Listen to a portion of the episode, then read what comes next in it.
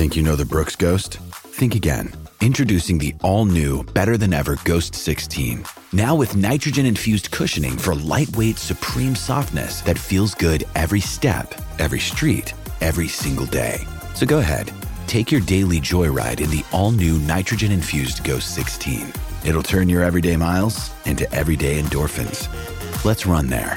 Head to brooksrunning.com to learn more.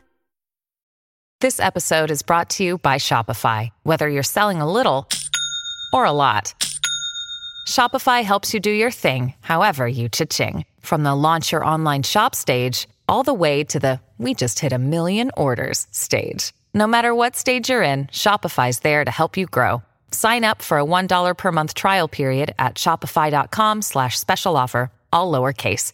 That's shopify.com slash special offer.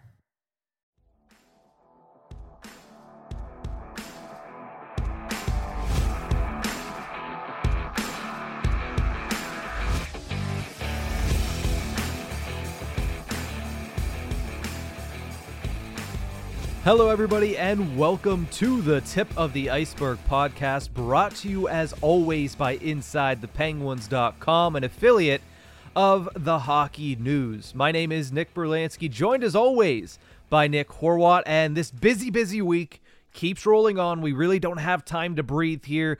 If we say something now, it might be outdated in an hour, so we're going to try to talk about stuff that isn't going to be outdated, and the stuff that is going to potentially be outdated, well, just know that your boys tried their best. But before we get into that, obviously, we're going to talk about Kris Letang winning the Masterton Trophy last night at the NHL Awards. We are going to talk a little bit about Connor McDavid because he won four awards last night and just continues to bring home the hardware, except for the one that matters the most.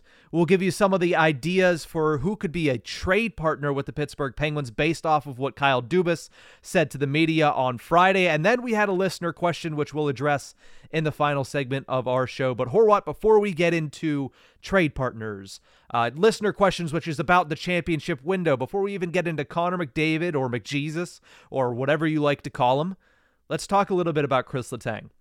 He's awarded the Masterton Trophy by the NHL, who is given to the player who most exemplifies the qualities of perseverance, sportsmanship, and dedication to the sport of hockey. I said it yesterday uh, on my episode of Penguins to Go, and I'll say it again here today. It just also feels like the perfect definition for Kris Letang in general, even before this season. Yep. This is uh, about as much of a lifetime achievement award as you can get. It feels almost. It was sure a lot of things culminating together in this one particular season, and that one particular month span, almost two month span of uh, you know a second stroke in his playing career to uh, lower body injury that kept him out. You know, before the death of his father, and then even after uh, he was ready to come back from that, he still had to deal with that injury uh, just to come back and still play 64 games, put up good numbers for his level at the age of 35.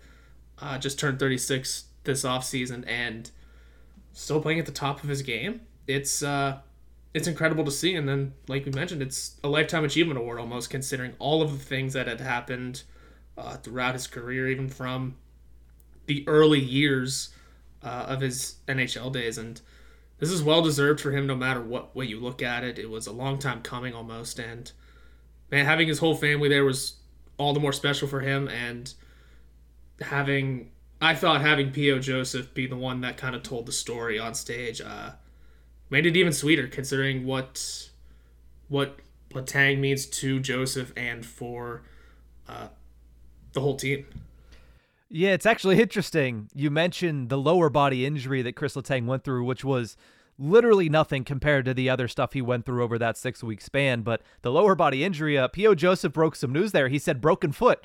And everybody's like, oh, I was like, okay, I guess that's what the lower body injury was. I didn't know he actually broke his freaking foot in the middle of all of that. But no, as you mentioned, I mean, Kris Letang deserved the Masterton Trophy for what happened to him off the ice alone. But the fact that he was able to not only come back and play, but the icing on the cake was that four point performance in his first game back, was it not? I mean, two goals, two assists from a defenseman, no less, and one of those goals being a game winner in overtime. I mean, it, the story is is it's more of a grim fairy tale than a than a Cinderella story because obviously what he went through was horrible and you, you don't wish that on anybody but the way that he was able to persevere and come through that uh, the Masterton trophy I know that he said last night and I quote I've always dreamt of being up here to receive a trophy but that was not the one it always means that something bad happened and yes that is what the Masterton Trophy is usually utilized for, giving it to the player that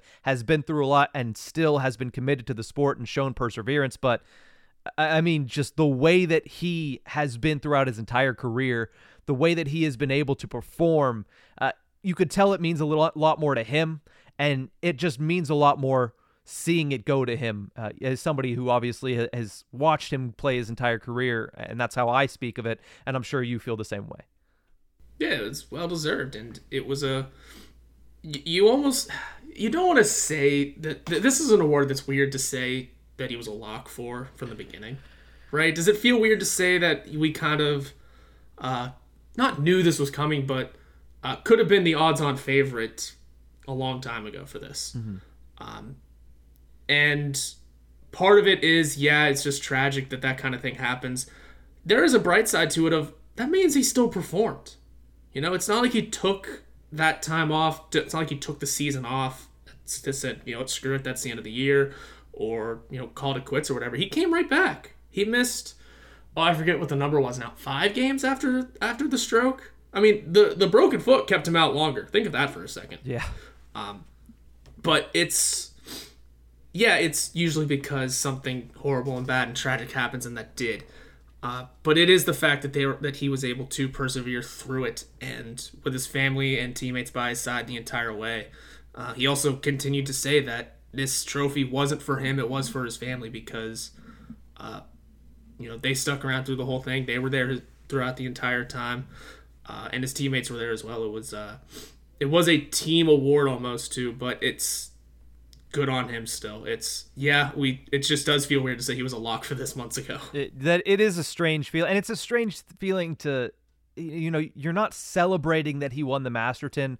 I, I think you're just happy that you know, through it all the world recognizes what he went yeah. through and the, his story gets to be told on a national level on TNT uh, by P.O. Joseph and and really mm-hmm. just by the league and it's something that just highlights one of the best humans one of the best players and just one of the best, you know, I went in the wrong order there. Humans, players, defensemen, but it should be one of the best defensemen, one of the best players, one of the best humans in the history of the Pittsburgh Penguins. Uh, and Letang yeah. is the first Penguin to win this award since Mario Lemieux did it back in 1993. Yeah, it's it's That's good on him. Yeah, it is what you figured, Siri. um, yeah, it's it's a great honor for him. It is all good on him. And I do want to throw a quick note on P.O. Joseph meeting Willie O'Ree. And did you see the inside of P.O. Joseph's uh, suit jacket? I with did picture, not see that, but I heard about with, it. With uh, yeah, with a bunch of pictures of uh, prominent black athletes. Willie O'Ree was among those photos. Um, you, I, they didn't show a picture of the entire inside, but I could vaguely make out. Uh, there was Willie O'Ree, Tiger Woods, and Muhammad Ali at least. I'm sure there was a few more. Um, but he got Willie O'Ree to sign that part, which is kind of cool. That's so, also shout out to P.O. Joseph for his uh, little moment that he was able to have there. He said that he was more nervous meeting and being around Willie O'Ree than he was speaking in front of the crowd. So, um, good on him. And also, it's like I said, it was awesome that it was P.O. Joseph, the one that mm-hmm. spoke on Letang during uh, during the ceremony.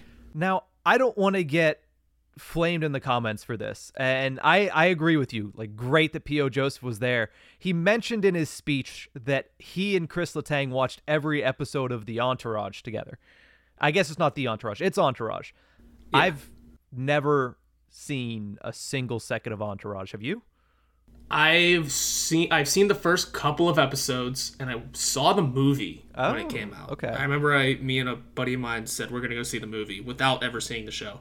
Uh, it was after the movie I started watching a couple episodes and then just kind of never got back into it. Mm-hmm. Um, but I remember it being a good movie and it being a phenomenal show. I think my dad watched uh, a ton of it. Oh, okay. Whenever I was younger.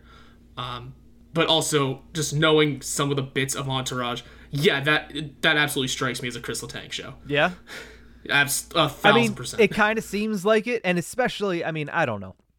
It's just a show that I've heard many good things about. Obviously, Mm-hmm. everybody has quoted it, and let me know in the comments: is it worth me binging Entourage? I believe it's on Max now because everything Probably. with Mark Wahlberg is on Max, even his uh, his own little reality show, uh, Wall Street, where he just basically just does free publicity for all of his companies, and considering he has like eighty, uh, but no. I, I thought it was fun. Uh, you know, it, you always like getting those little insights into their personalities and players' lives, and you know, it's something that I had heard before that Kris Letang was was being a mentor to to P.O. Joseph, and obviously it makes sense both being French Canadian, but you know, a lot of people don't know that P.O. Joseph lived with Kris Letang. P.O. Joseph was under Kris Letang's win. It was almost like a Mario Lemieux, Sidney Crosby situation there. Uh, by the way, just they were able to to connect immediately. So it's it's fun that they were able to have that moment together. It's nice to see P.O. Joseph be able to be there for somebody that's been there for him. And also, you know, the night obviously belongs to Kris Letang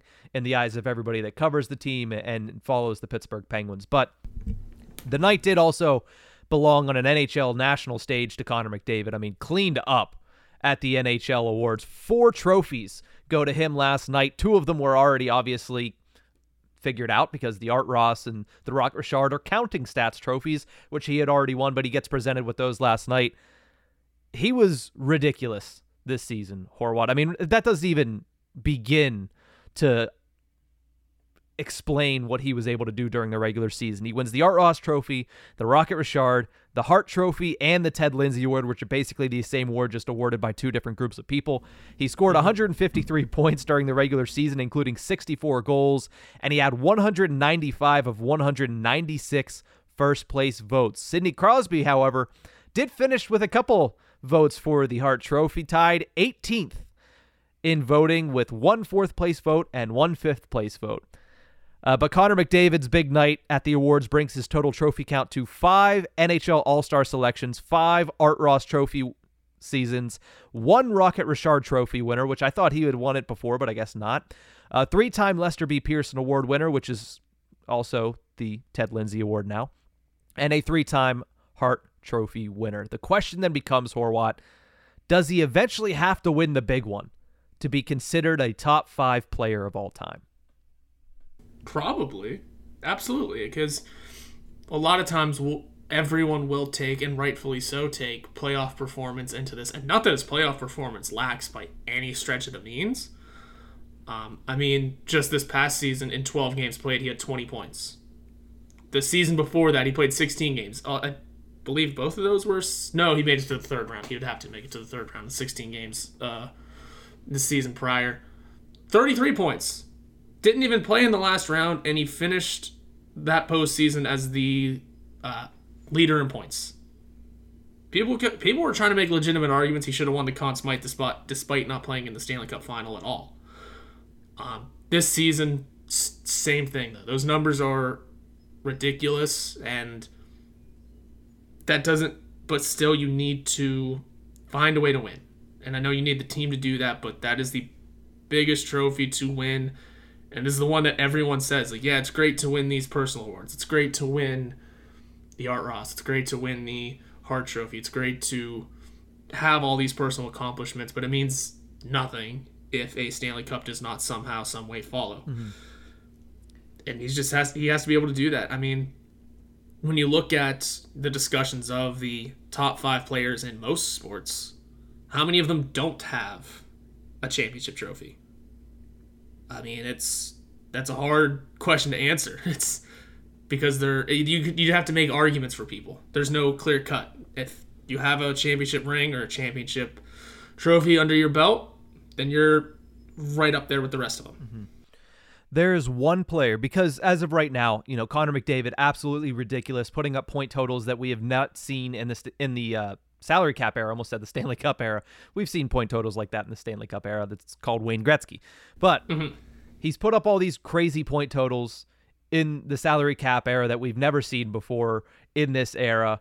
but he doesn't have that Stanley Cup, and that's the big thing. When you look at the top 10 point scores, because right now, what he's doing and the pace that he's on, he's going to finish as top 10, potentially even top five in NHL history in point scoring. When you look at the top 10, there is one player that didn't win a Stanley Cup in that top 10. Because number one is Gretzky. He won mm-hmm. four. Two is Jagr. He won two. Three is Messier. He won six Stanley Cups. Gordie Howe had four. Ron Francis had two. Yzerman had one. Lemieux had two. Sakic had one. Esposito had one. The only other player that's up there is Marcel Dionne. Didn't win a Stanley ah. Cup. So at the end of the day, I get it's different eras, and I get Connor McDavid is doing this in an era where you do not see scoring like this. At the end of the day, if you don't win a Stanley Cup, you end up being placed in the Marcel Dionne category. Is it going to be different for McDavid? Maybe, because it's a different era and it's a different viewpoint where he is above and beyond anybody else in the game right now, but he just can't get over that hump. He can't even get to the Stanley Cup final, let alone win a Stanley Cup. I think it's massively important. I think if you want to be considered Mount Rushmore, if you want to be considered top five, you have to win a Stanley Cup. I wouldn't put him over Crosby, even if he passes Crosby in points, mm-hmm. if he mm-hmm. doesn't win a single Stanley Cup his entire career. That's, that's totally fair because I because here is the thing of it, right? He so if he doesn't win a cup in his career, he, McDavid will get slotted into that Marcel Dionne territory. When you were listing off the names, I'm trying to think who's who is in the top ten of all time scoring and doesn't have a Stanley Cup. I couldn't think of the name. First name that I came up with it came up with was Eric Lindros. Forgetting injuries kind of shortened his career and screwed up a lot of things with points, but up until recently, up until Alex Ovechkin started this hunt for Gretzky's goal record. Marcel Dionne was also in the top five of goal scoring. People, a lot of people forget about that. He's six now because Ovechkin flew in, but 731 career goals for Marcel Dionne. Clearly, top five of goal scoring, top ten of points, and I couldn't name him. Couldn't come up with it. Why? Maybe because his name's not on the cup. No, maybe that's not the exact reason. He also played in a less than notable hockey market for most of his career in Los Angeles, but it's just you forget you know but then it's always that oh yeah that guy you forget quite often because he's not the cream of the crop if you will and i mean i don't know what marcel Dionne has done since his playing days like sometimes like a lot of those names you list off also like mark messier has a trophy named after him that he hands out himself hand picks a player which is weird um uh, who who who's one of the names he said? He said Yzerman's in there. He's running a team. Mm-hmm uh, Francis is running a team. I, maybe that's also part of why you remember these guys. Jagr's still playing. Jagr's still playing, and there's obviously the oh he was also a Penguin and won those two cups in his first two years. It's you remember those guys obviously. I mean, Connor McDavid has a phenomenal chance of slotting in right with those guys when it's all said and done. But a cup does need to come along with it, or he does just fall into that Marcel Dionne, Oh yeah, that guy territory. and there's nothing wrong with that. Mm-mm. Clearly, that Marcel Dionne, one of the greatest of all time, but it's it didn't have doesn't have a ring, doesn't have his name on the cup, mm-hmm. and that's what hurts the most. Now, I think at the end of the day, Connor McDavid will be remembered as a much better player than Marcel Dionne. Uh, I don't know if say much better. Again, I, I feel like we're we're crapping on Marcel Dionne. He doesn't deserve it. He's a hockey Hall of We Famer. also never He's saw him 100. play. I mean, I mean, he, yeah, his, his, last season was 1989. So yeah. you know, seven years prior to either of us being on this earth. But you know, at the end of the day, and you're talking about top five, that is a hard nut to crack. There, Sidney Crosby has been a serial winner throughout his entire career, and he's put up the numbers and he did it through injury. There was a point where people thought Crosby might not play again, and that was in like 2012. That was 10 years ago. He's won two Stanley Cups. He's put up copious amounts of points. He's led his team to the playoffs every year except for this year since then.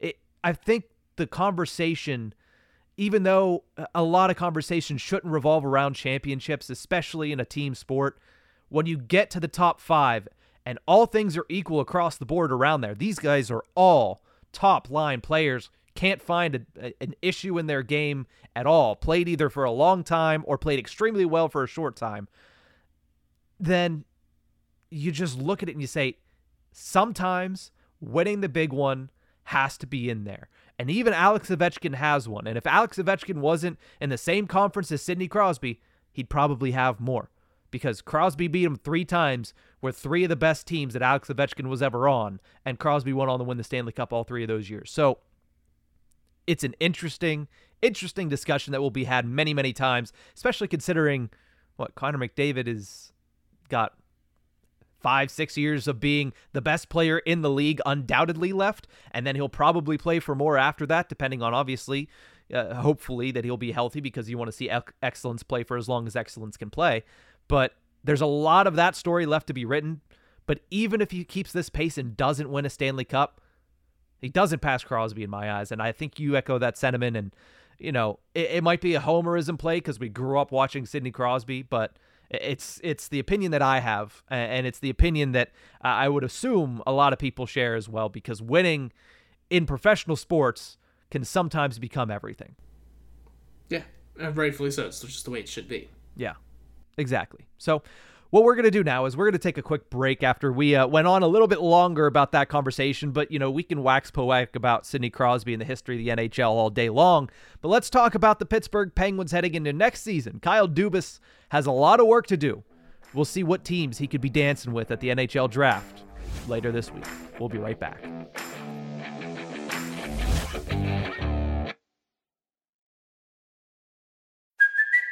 It's Kaley Cuoco for Priceline. Ready to go to your happy place for a happy price? Well, why didn't you say so? Just download the Priceline app right now and save up to 60% on hotels. So, whether it's Cousin Kevin's Kazoo concert in Kansas City, go Kevin, or Becky's Bachelorette Bash in Bermuda, you never have to miss a trip ever again. So, download the Priceline app today. Your savings are waiting.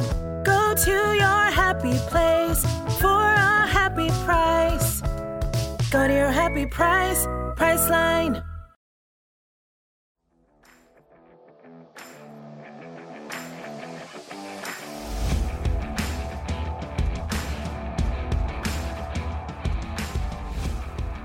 Welcome back to the Tip of the Iceberg podcast, brought to you as always by Inside the Penguins, who is an affiliate of the Hockey News. Thank you to everybody for tuning into this episode. I'm Nick Brlansky, that's Nick Horwat, and Kyle Dubas, just over three weeks as Pittsburgh Penguins president of hockey operations. He spoke with the media last week in Pittsburgh before departing for Pitt, for Nashville, but currently he sits in the Lions Den in Nashville, Tennessee with 32 other general managers getting ready for tomorrow's first round of the NHL draft. He said last week that, quote, I think we're in a good spot and fortunate, we'll get back to that in a second, and fortunate that the cap has remained flat because it allows us to take on people from other clubs that can bring us good value and have us push to contend.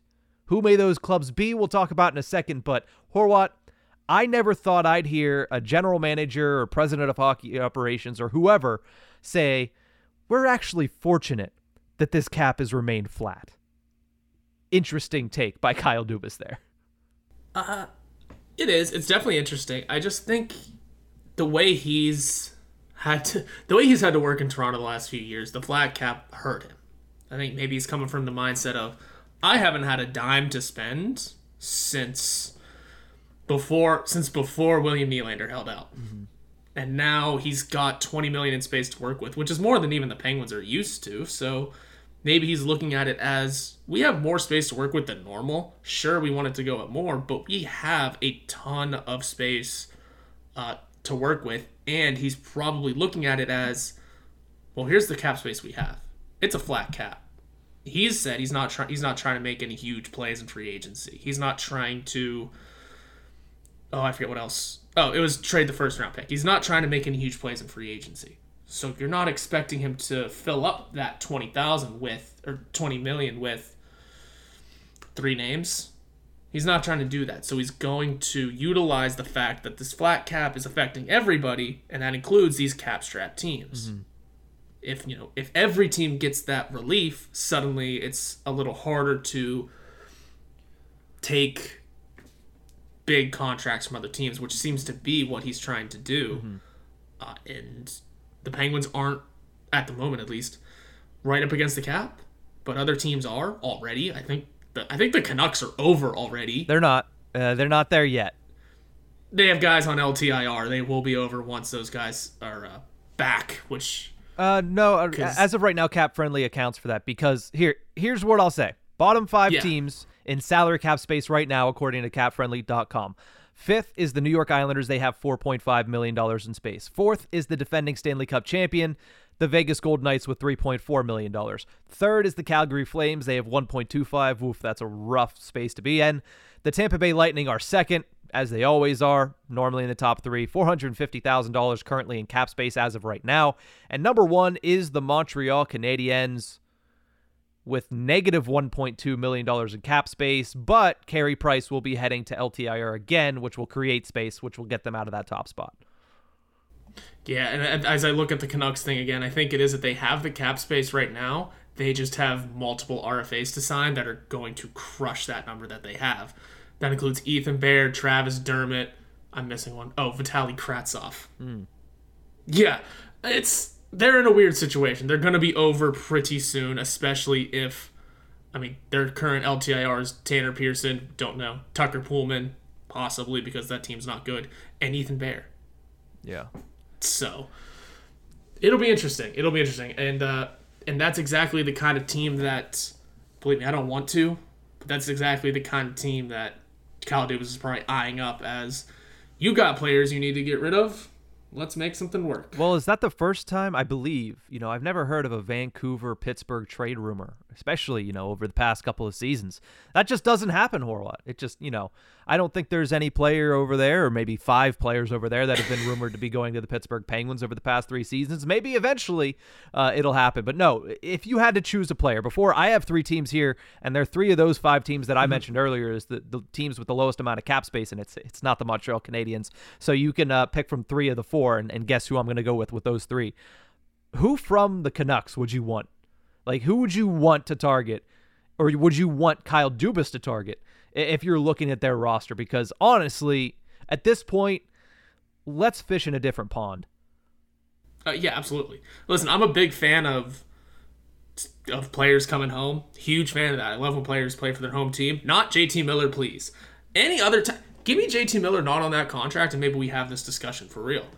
That contract is egregious, and I don't want to go anywhere near it. I didn't want Ron Hextall to go anywhere near it. I didn't want Ron uh, Ron Burke, uh, Burke or Chris Pryor to go anywhere near it, and yet they went near it a lot. Mm-hmm.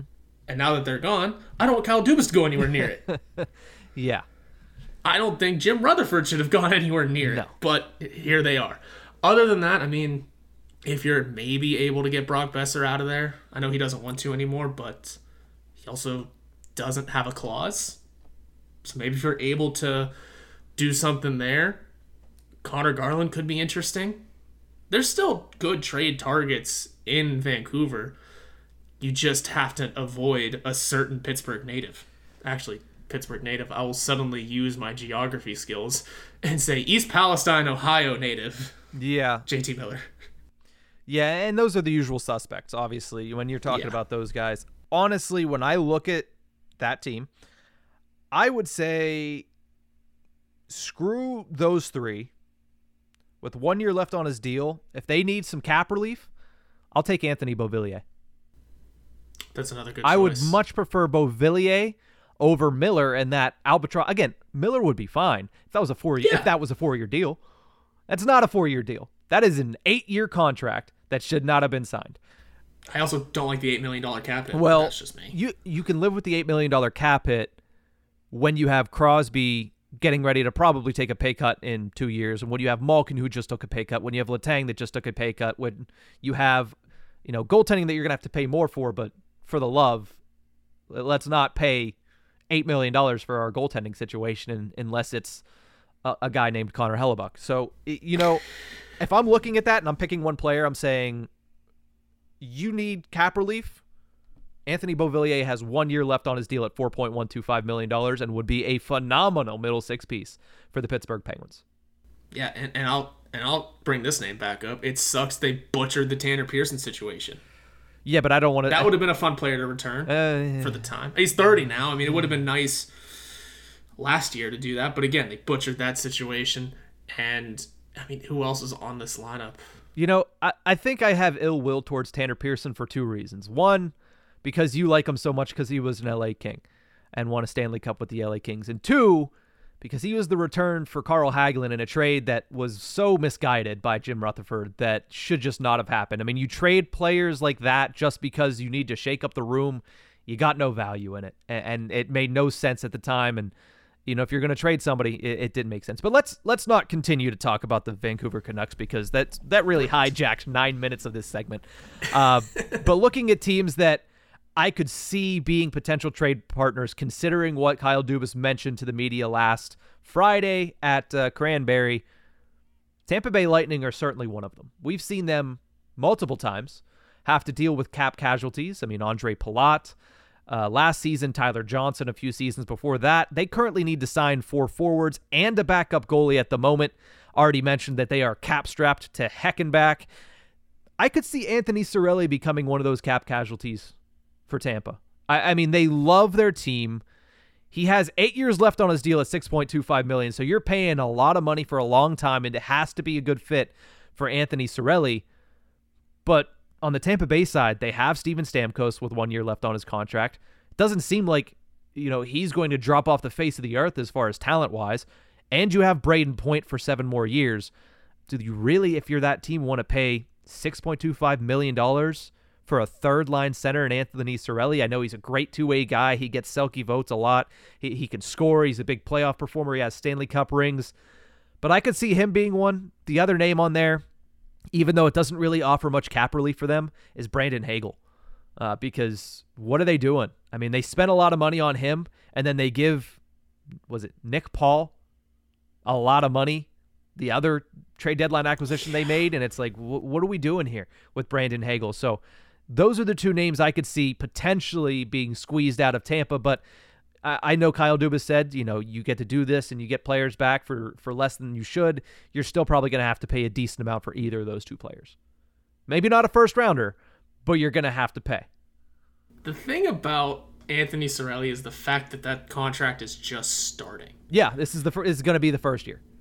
Yeah, and that's in from the Tampa Bay Lightning perspective. How you, you that's just one of those deals you just can't trade. It's just starting, and like because then that's it, that just becomes bad PR. It's you just signed the guy to this deal and you're getting rid of him before he even played a second on that deal. Yeah. I mean, it's bad PR, but in the same time, uh, JT Miller might have the same situation happen to him. Yeah. But that's I feel like that's a bit of a different situation. Everyone agrees that that's an egregious contract, and they were trying to get out from under it before it started last season. This is just the deal has yet to really begin, mm-hmm. and it's just it's a, it's a thing you can do totally. There are no clauses attached to it. You can sign it have it signed and then just be like and just say i'm wiping my hands of it. It's gone Mm-hmm. The thing is, it's just bad PR and weird for the team to do. Yeah, that, those here, are my thoughts on those kind of deals. And, and, and, here's the thing with with the Cirelli one: it's a stretch, it's a push. The Tampa Bay Lightning in general are a push. I don't know.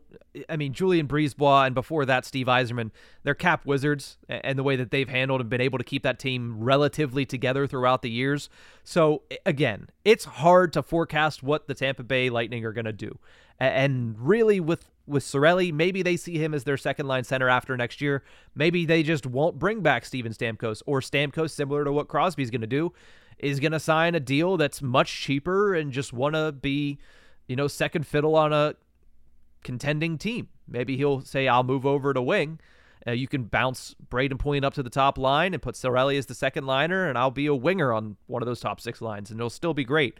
So, you know, Tampa's a stretch. That's why I have them at number three is, is trade partners for the Pittsburgh Penguins. Also, I just think that when you look at that team, Kyle Dubas has an intimate knowledge of everybody on that team because he's gone up head to head with them two straight years in the postseason and also in that division since he took over the Toronto Maple Leafs five years ago. So I see Tampa being an option. Uh, Calgary Flames are another one. They need to sign two forwards, so they don't have very much work left to do, but at the same time, they might look to revamp with a team that just missed the playoffs and just got a new general manager. I mean, Elias Lindholm, anybody? Now that's again a stretch, similar to the Cirelli thing, but Andrew Mangiapane, Blake Coleman, those two names are names of guys that I could see being in that same stratosphere from what Dubas was mentioning on Friday.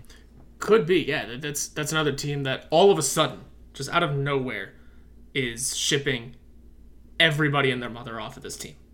And it's not even through their own fault. It's a bunch of players saying, "We don't want to play here anymore." I mean, yeah, Yeah. they canned the guy they didn't like playing for, but there must be something else going on there. It's very interesting. Um, whenever the Tyler Toffoli thing happened, I remember I texted you and said, "Where is Ron Hextall when you need him? Here's your old buddy Tyler Toffoli." I think Yeah. and that's a genuine option. 4.25 for one year left. Got something left in the tank, clearly. I mean, he's 31, but I mean, yeah, he's a right winger. If We need left wing depth. if you- if you can get retention on that, then 100%. But you're going to have to, you know, throw in uh, maybe a second rounder that the Penguins don't have uh, to get that retained. I mean, for one year, I think you take the bite and just kind of roll. But that's one that But is he a is he a top six guy or a bottom six guy? That's the question. it- he might be able to float through either one. I mean, depending on where he plays. I mean, uh, 73 points this past season. That's top six numbers. Top six numbers here, especially. Well, yes, Season before that, 73 points, but also look at his role on that team, which he's not going to have the same on the Penguins. That's that's my biggest issue. ah, I mean, no, you're right, but then you put those numbers. Yeah, you have to subtract some some uh, some additions there, but I still think he would be able to produce in the bottom six, and that's something this team needs is a bottom six producer. We saw it work with Phil Kessel. And we uh, clearly, did two different uh, players. We but did. But that's I think that's also an exception and not the rule when it comes to what you saw from the Penguins' third line in 2016. That's fair, but I think I, I'm just throwing Toffoli out there as a also p- probably a long shot, but definitely someone that I'd be interested in. I mean, he hasn't had a bad season. It looks like going through these numbers. Um, I mean, the the only thing that might give me a hiccup is, all right, you're not playing Tyler Toffoli in the fourth line. How well did he play with Jeff Carter in LA? Nope. Nope. There it is. I don't care. I don't care. I really don't because guess what? If we're building teams based on what happened in 2014, then free agency would be the way to go. Jonathan Toews, Vladimir Tarasenko, Patrick Kane and his broken freaking hip. Yeah, let's let's grab them. And Tyler Toffoli added onto it. I mean, listen, if we could exchange Tyler Toffoli and his one year left for Jeff Carter and his one year left, 100% would do. But also, the Calgary Flames are not run by a bunch of imbeciles, and that would be the worst. Not to mention Jeff Carter has a no movement clause because he who shall not be named a second time on this podcast is an idiot. But uh, no, we will it- talk about that man so often. We have no choice. it would again it's just it, it's the state of the team right now but if i'm choosing i want more of an andrew mangiapane or a blake coleman than i want a tyler toffoli even with the one year left i, I would just i don't know it, it- does not feel like tyler toffoli would fit the vision of what mike sullivan is is going for next season personally Who knows? And I'm, I'm with you on the Mangiapane. I'd much rather have the younger, albeit more expensive, but the younger, uh, probably speedier option in Andrew Andrew Mangiapane. Blake Coleman is an interesting choice. No trade clause though, so it gets hard. Also 31. I don't know. I think it goes in my eyes Mangiapane then Toffoli. That's just me though. For this Okay. team specifically. okay hey listen that is Also- your personal preference Noah Hanifin. We haven't talked about defensemen yet in this situation, have we? This is true. I also, yeah, this is true. I mean, defenseman, interesting, interesting situation for the Pittsburgh Penguins. Noah Hanifin would be great. Uh, I. I would love to see Noah Hanifin come to the Pittsburgh Penguins. But again, what are the Flames looking to do next season? Like, are you looking to? eh, They're in a similar situation to the Pittsburgh Penguins, minus the fact that the Penguins have star players that are aging. The Flames are a middling team at the moment, which is what the Penguins were last season, that has made the playoffs one year, missed the playoffs another year, and when they get to the playoffs, they don't do crap. So how do you get over the how do you get over the hump there? They don't have a lot of cap space. They have basic you're not running back the same team that missed the playoffs last season, I can tell you that much. And you have a new general manager. So who's whose heads on the chopping block? Are they looking to burn it down and rebuild? Are people actually looking forward to playing for the Calgary Flames anymore? We don't know. But uh, Hanifin's a good name to add to that list. Uh, but I think, regardless, we just put out four names that would make complete and utter sense for the Pittsburgh Penguins and the Calgary Flames. Whether they actually have the conversation or not, the Flames should be a trade partner for the Penguins. At least they qualify as a very interesting trade partner for the Pittsburgh Penguins. Absolutely. Uh, From Mangiapane, Coleman Toffoli to, to Hanifin. And you know what? You wanted to get stupid crazy? Jacob Markstrom. that one's a stretch, but that I think he's magic beans. I really think he's magic beans. I I don't. I don't think you're paying for what like you're not getting for what you're paying for that guy, whether Dan it's in the trade or the contract. Dan Vladar would be great if the Penguins had another goaltender that was better than Dan Vladar, but exactly. no. See, uh, this is just this is a gold mine. This is where Kyle Dubas should be looking. It's the kind of the conclusion we're coming to. So maybe the Calgary Flames are the number one team, and not the other team that I have listed here, which is a team that, you know, has basically traded in cap casualties over the past two seasons. You look at Nate Schmidt, you look at Marc Andre Fleury. It's the defending champs, the Vegas Golden Knights, have very little cap space as they have done basically since inception. They need to sign Adin Hill.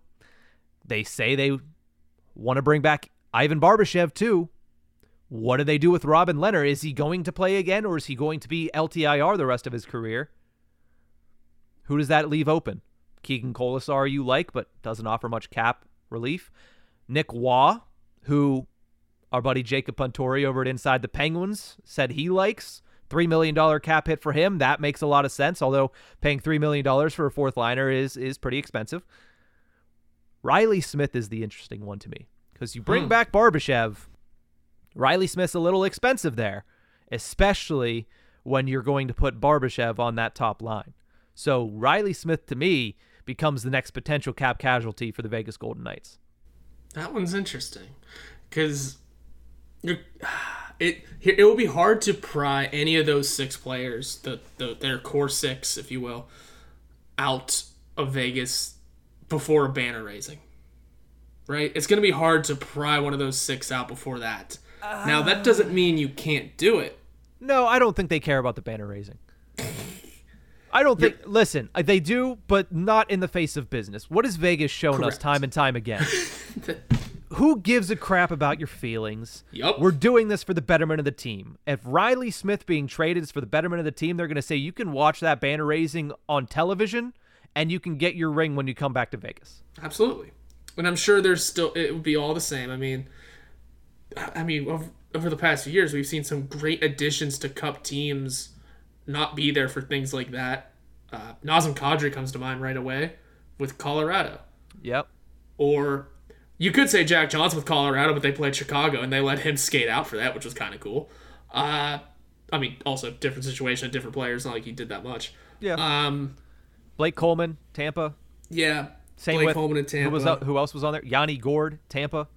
yeah, it's it definitely It is- happens. It happens. It's just the it was just they put so much of those six guys into this uh into this cup run. Still though, we've seen like you said, we've seen time and time again that that front office doesn't care about your feelings. That There's a reason there's only six players left from the inaugural team that was six years ago. This is that you were the six that were good. Not even. I mean, they traded better players. Yeah. Nate Yeah. Schmidt is is better in my opinion than Brayden McNabb, Yes. But he was more expensive. So guess what? Have fun in Vancouver, kid. Mm-hmm. He didn't have fun in Vancouver, says the narrator. But no, Riley Smith. I think uh, you know the Vegas Golden Knights are always open for business. so Riley Smith, I think, would be the paramount name on that team. And then you look at you know some of their pending free agents that you know they're not going to sign. Two of them are former Penguins. Now I'm not going to start the campaigning for Phil Kessel, but you know Teddy Blueger returning, maybe, maybe. Then you could push Ryan Poehling to a wing.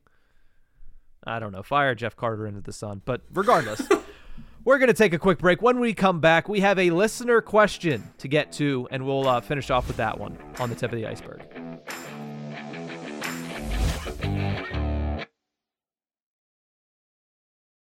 Another day is here, and you're ready for it. What to wear? Check. Breakfast, lunch, and dinner? Check. Planning for what's next and how to save for it? That's where Bank of America can help. For your financial to-dos, Bank of America has experts ready to help get you closer to your goals. Get started at one of our local financial centers or 24-7 in our mobile banking app. Find a location near you at bankofamerica.com slash talk to us. What would you like the power to do? Mobile banking requires downloading the app and is only available for select devices. Message and data rates may apply. Bank of America and a member FDIC.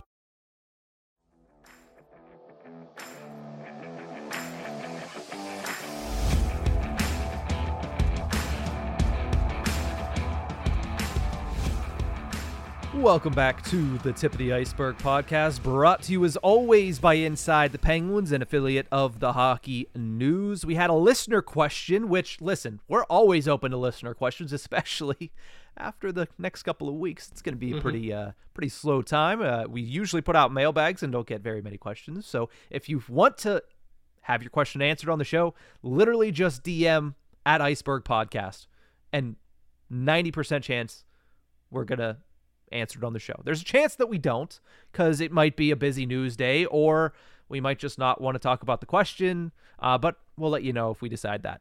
But we did get a listener question from at Ohio Pens fan on Twitter. He asks, quote, do you think it's better to throw everything at winning this year or just try to make it back to the playoffs, maybe win a round or two, and hope to really go for it next season?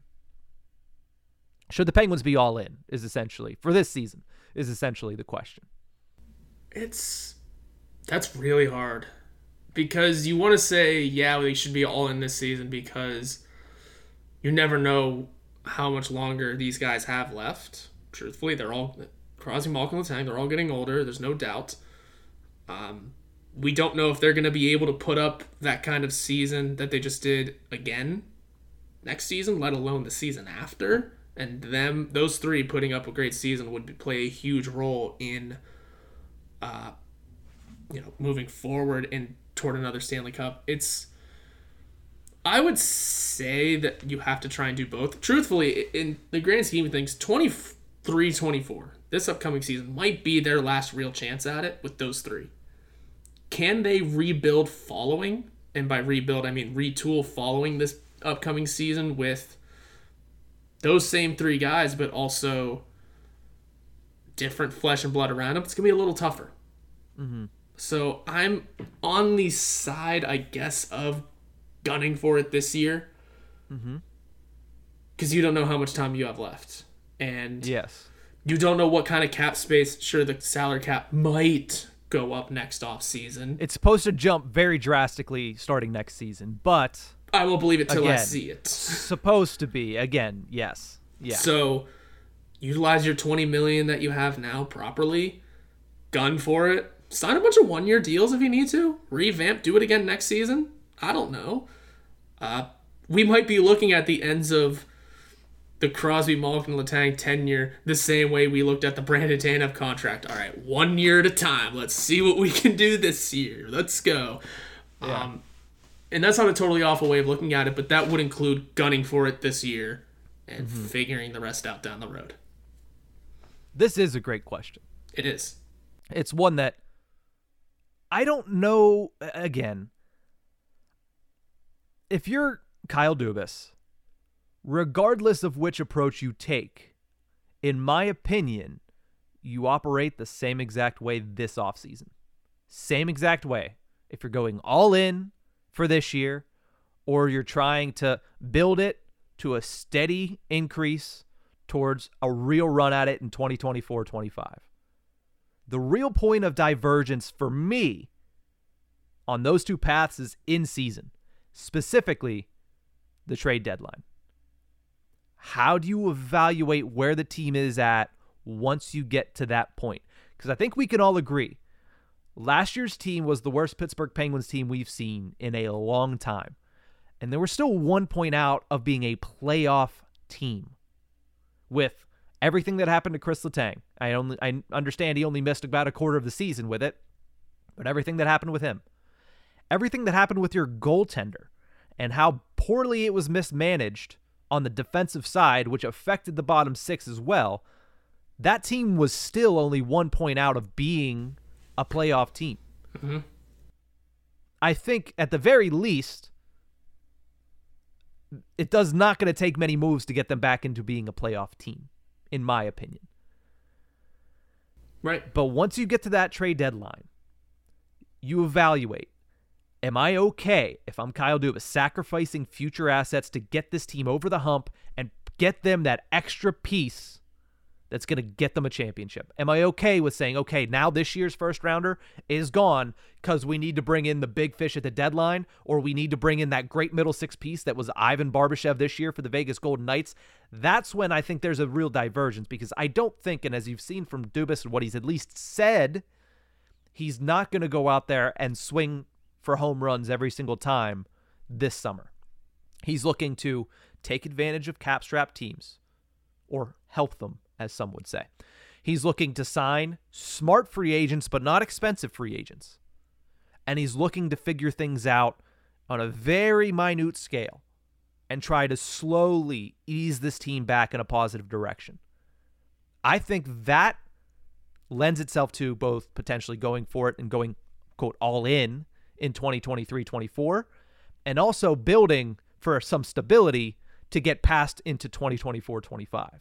But once you get to the trade deadline, that's when, again, at Ohio Pens fan, that's when this really becomes a question. This really becomes a hey, you've reached the fork in the road. I don't think we're quite there yet, but I will say, because that feels like a cop out answer to some probably, because I'm saying I, I you know, won it all which the Penguins should want it all, and that's what Kyle Dubas is going to try to do. So if I had to pick, if we were at that fork in the road right now,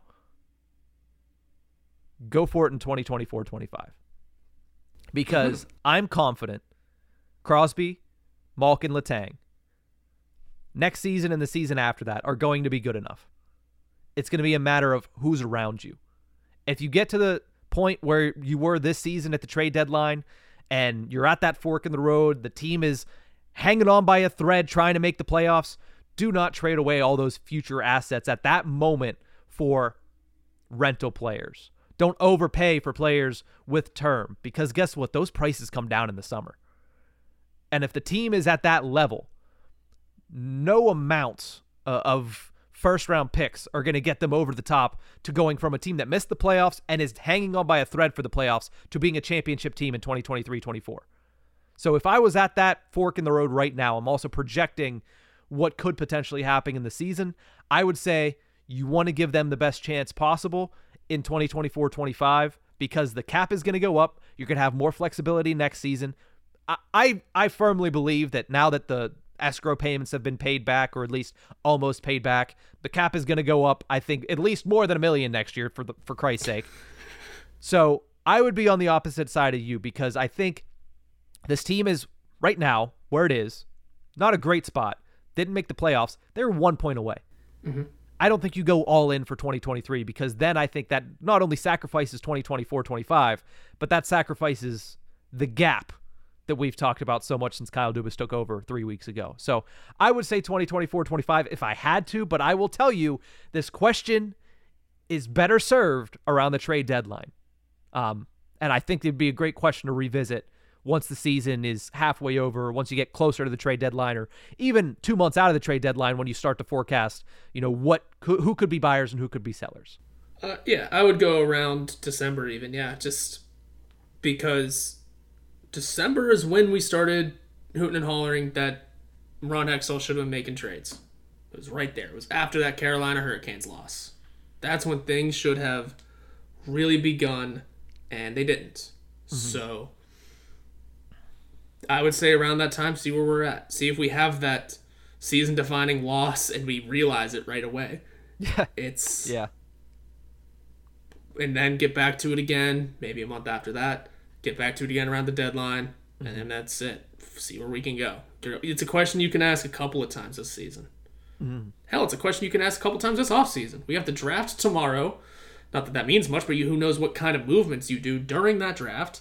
Oh yeah, yeah. that's also even if there's no moves made, that's the groundwork for a lot of deals the rest of the summer. Mm-hmm. And then you got free agency opening up on Saturday. Then you can ask it again. Then you can ask this question a couple times this week. Yeah, Let's see how things true. go. That's why it's a good question because it is a utility question that you can ask in multiple different times because it's it, it's it's intriguing. It's very intriguing. Uh, before we go, I did just get a news alert from Elliotte Friedman. Nothing involving the Pittsburgh Penguins as of yet.